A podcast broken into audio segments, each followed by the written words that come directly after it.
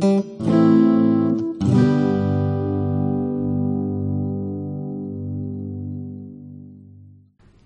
question I would like to ponder today is Are you a happy person? Are you a happy person? Maybe you have everything this world says that you should have that would make you happy, but you're not happy. Maybe you're a person who rejects what the world must say you have to make you happy. And the fact is, you are very happy. If you've in the, if you're in the latter category this morning, I would assume that you understand what the Bible says about happiness. The Bible addresses the topic of happiness, but it looks at it a very, very different way. The English word blessed, which is translated from the Hebrew uh, is literally how happy. Blessed and happy are biblically interchangeable this morning.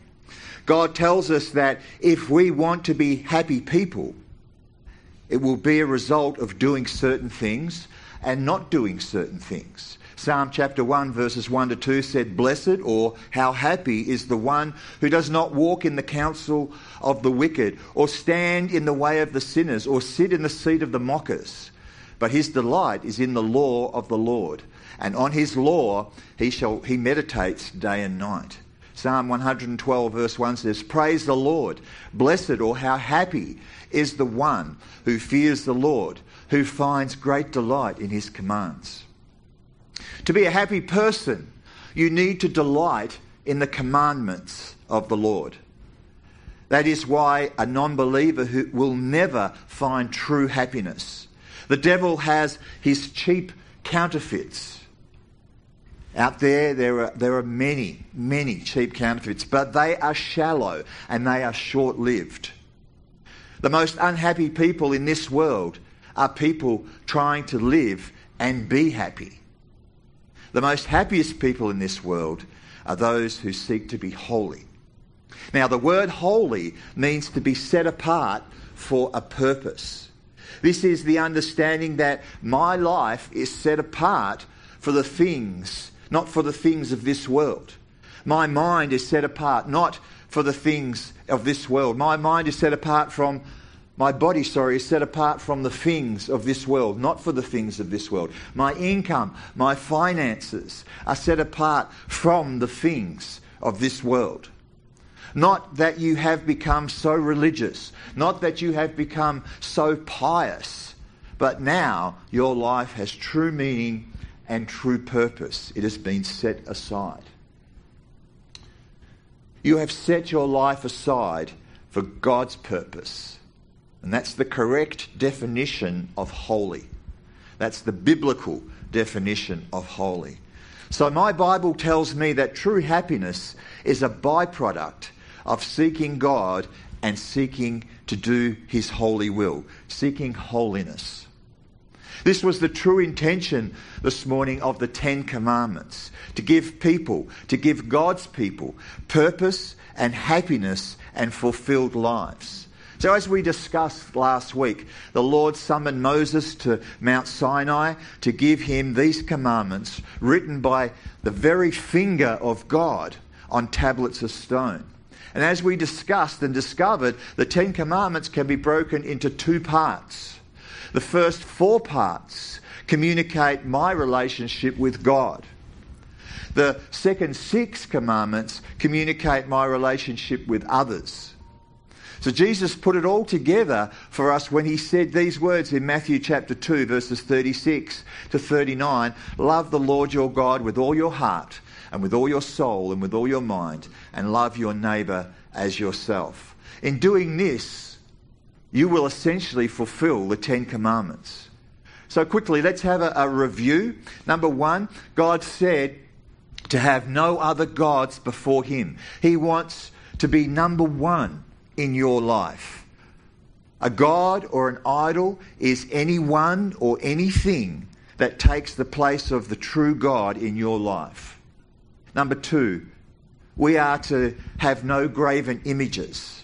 We as believers don't need statues or religious icons or, or, or, or, or anything like that to remind us of God. God is spirit, and those who worship Him worship Him in spirit and truth. So let's kick off with our third commandment. Commandment number three, Exodus chapter 20, verse 7 says, You shall not misuse the name of the Lord your God, for the Lord will not hold anyone guiltless who misuses his name. This is one of the most misunderstood of the Ten Commandments and one that can be easily broken. It's interesting that God says, Do not misuse or take my name in vain. Why does he say that?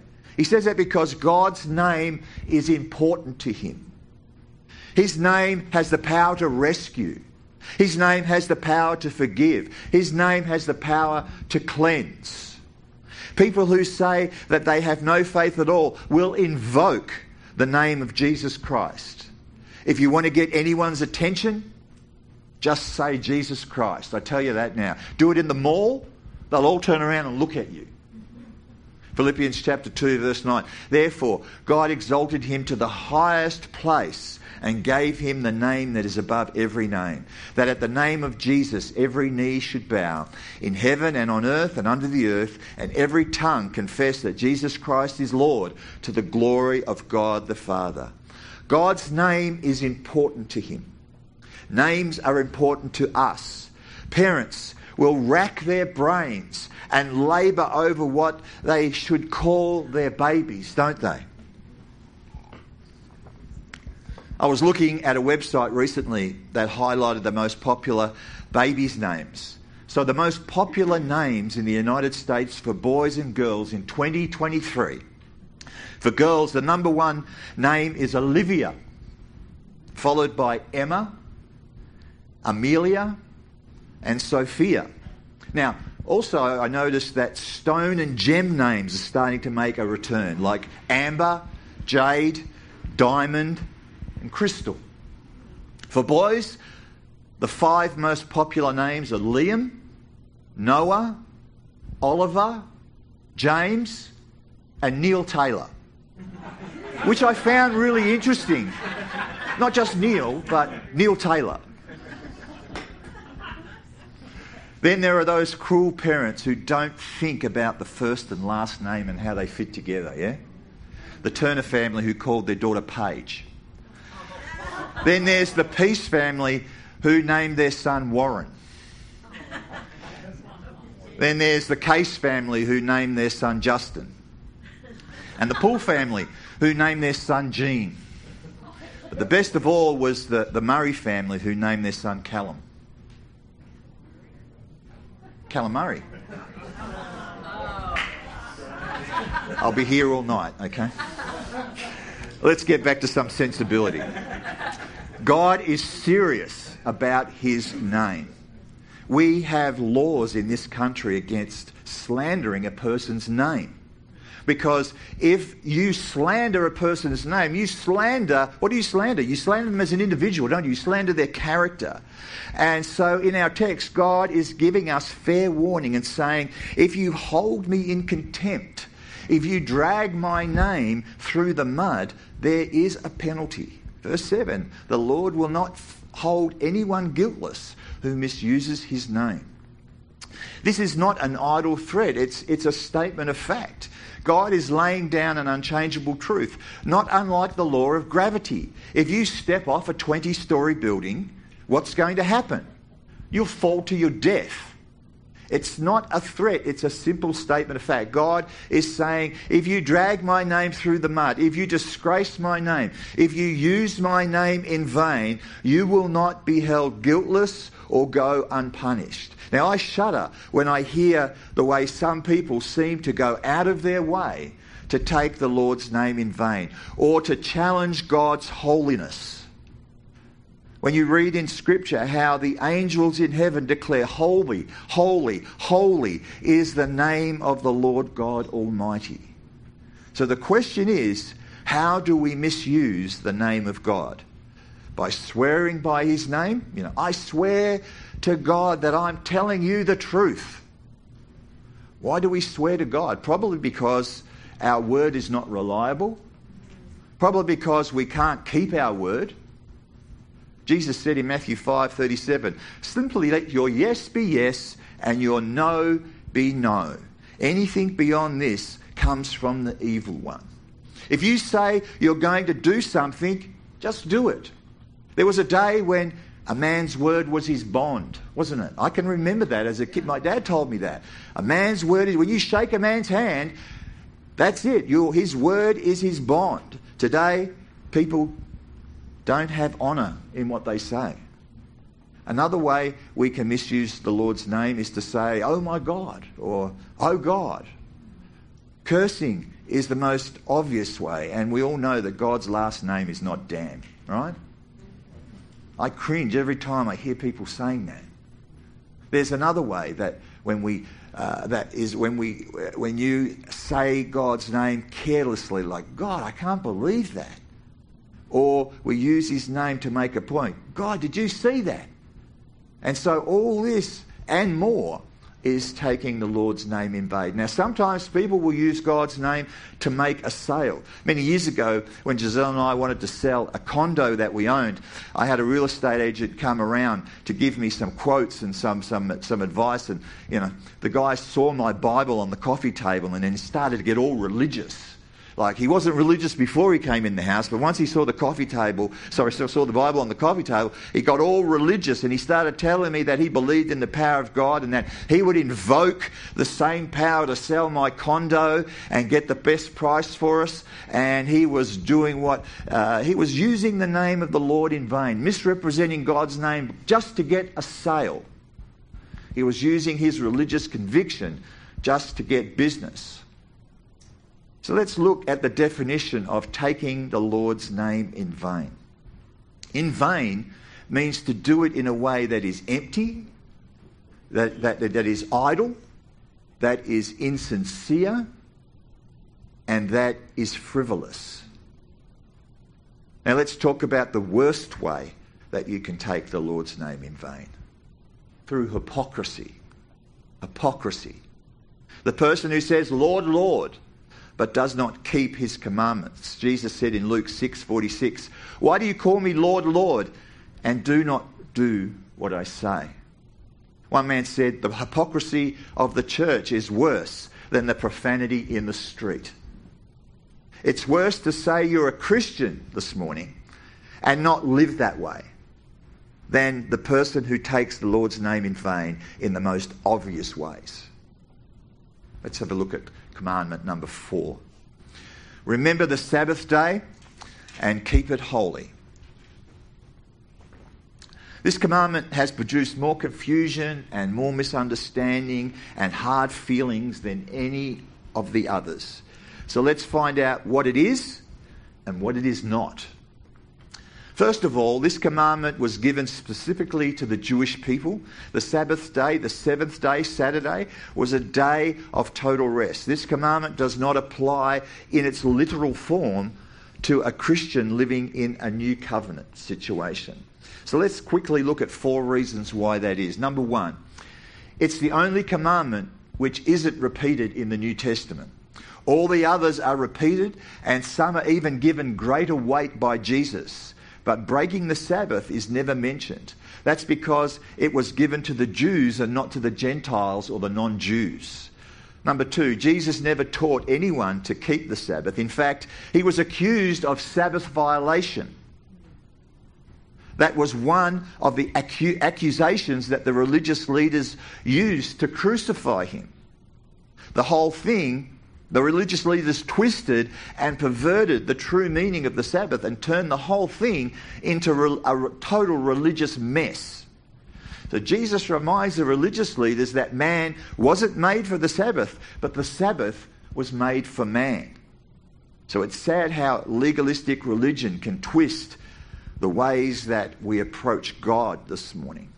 Number three, the apostles never taught anyone to keep the Sabbath. In fact, they began keeping the Sabbath or a Sabbath on the first day of the week, which was Sunday, because that is the day that Jesus rose from the dead.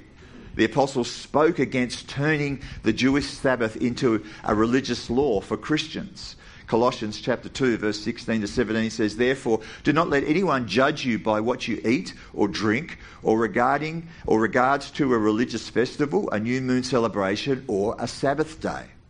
These are shadows of the things that were to come. The reality, however, is found in Christ. The Sabbath was fulfilled in the finished work of Jesus Christ on the cross. Hebrews chapter 4, verses 9 to 11 says, So there is a special rest or Sabbath rest still waiting for the people of God. For all who enter into God's rest will find rest their, from their labours, just as God rested and after creating the world. Let us do our best to enter that, that place of rest. So the Sabbath was a shadow of things to come. Jesus this morning is the real thing. Everything the Sabbath was pointing to was, for, was fulfilled in Jesus Christ. All other world religions essentially say you have to do, you have to fulfill. Jesus said, It is done. It is done. Enter into my into the finished work of Jesus Christ. Enter into the promise. Enter into your rest. And number four, the message and idea of the Sabbath day is still relevant. It's still relevant to our lives. Having a day set apart for, for, for God is still a valid Bible message. A day when you unplug, a day when you recharge unplug from the distractions and the pace of this world and recharge yourself spiritually. A day to focus on who God is, and as Christ's followers, a day, uh, you know, that has historically been a Sunday. Now we come to our next commandment, and this is the first of the final six, the horizontal commandments. The first four we, we have that they have to do with our relationship with God. They are vertical, but the final six deal with our relationship with people. So verse 12 says, Honour your father and your mother so that you may live long in the land the Lord your God is giving you. It's interesting because following this, we have you shall not murder. Then we, we deal with not committing adultery, then not stealing, and not lying and not coveting. But before God gets to the other human relationships, he begins with the family. The family is very important to God. Few things can bring us much pleasure in life as our families. Few things can bring us much pain in our lives as our families. Kids have problems with parents, and parents have problems with kids, and when it's all said and done, families are important. God created the family. Our very existence in society and as a society is dependent on the success of the family. One man says a family can survive without a nation, but a nation cannot survive without families. This is why Satan hates families so much and does everything he can to undermine the success of the families. Teen pregnancy is increasing year on year. Some communities, these pregnant teens and their parents are looked at as role models uh, by their peers. The crazy thing is, having a mum and dad at home which who love one another and, and are not divorced is, is more of a curiosity today, isn't it, than the normal than the norm within our culture.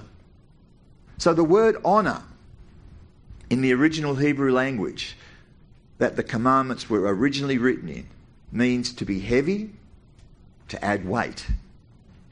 The word picture, look, if we look at it as a word picture, it talks about, it looks at it and paints the picture of numerous, richly, abounding in greatness and glory. So, two thoughts on this. There is a weight and a heaviness to being a parent. It never stops. Even when your children are older, you are still parenting. You are still thinking about them and you still have concerns for them. The first thought is that the weight of parental responsibility.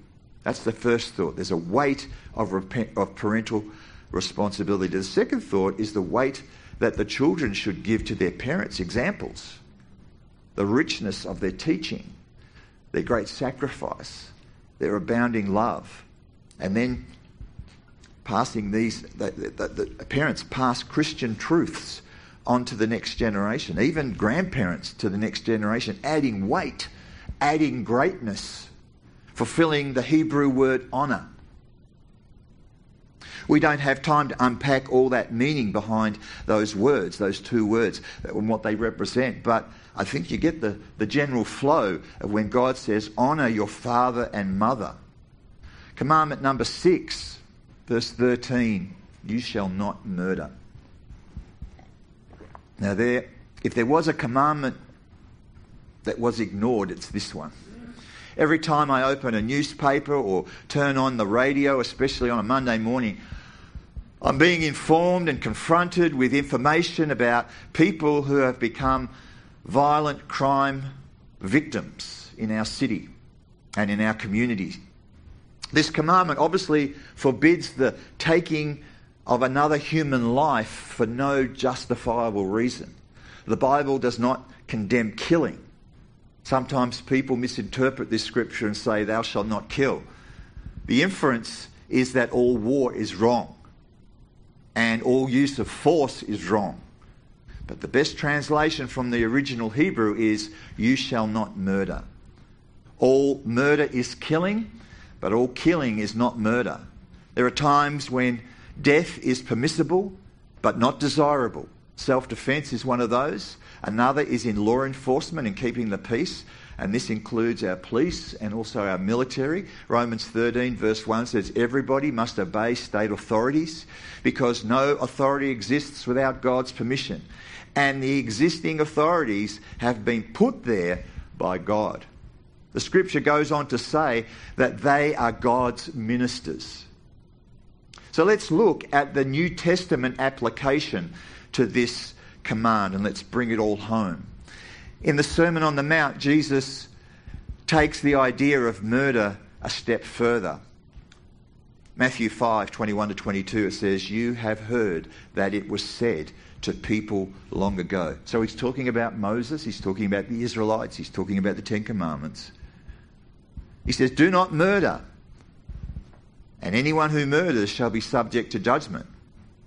But I tell you that anyone who is angry with his brother or sister will be subject to judgment. The word angry refers to vengeance, to wrath, to extreme hatred, wishing someone dead. Many people in the depths of their heart have anger and hatred to such a degree that their true desire is for the hated person to be dead.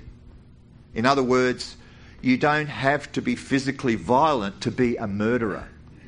Do you hear that? You don't have to be physically violent to be a murderer.